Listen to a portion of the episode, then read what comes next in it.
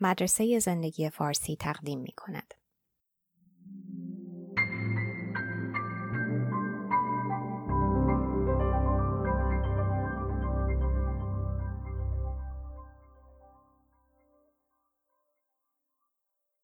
ترجمه و صدا دکتر ایمان فانی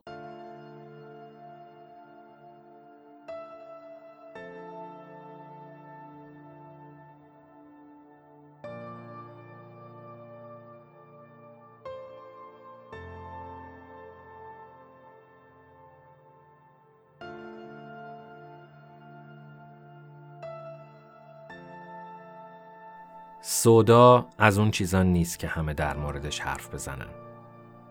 ولی باید بیشتر بهش توجه کنیم. حتی باید هر از گاهی دنبالش باشیم. سودا یه جور غمه که وقتی نمود پیدا می‌کنه که درک کنیم زندگی در ذات خودش سخته و اینکه رنج و ناامیدی بخش اصلی تجربه هم است.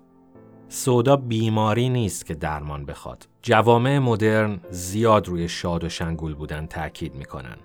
ولی باید اعتراف کنیم که واقعیت خیلی وقتا درباره غم و از دست دادن هاست.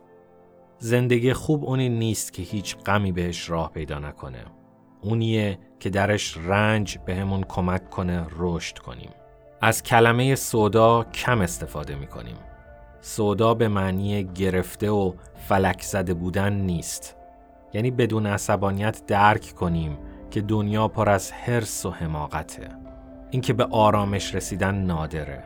اینکه با دل خوش زندگی کردن حتی کنار اونایی که دوست داریم سخته و خیلی نادره شغلمون هم درآمدش خوب باشه هم آدم با کارش عشق کنه یعنی درک کنیم به خیلی از آدمای آبرومند زندگی سخت میگذره. خیلی وقتا غمگین بودن با عقل جور در میاد. خیلی چیزا دیر دستگیرمون میشه. شما کلی عمر تلف کردین. همه کردن. فقط با تعطیل کردن قوه تصور میشه از حسرت در امان موند. خرد خلق و خوی سودایی برعکس تلخی و خشم در اینه که بدونید غمها فقط نصیب شما نمیشن. شما یه نفر رو هدف نگرفتن و نذاشتن نوک مگسک.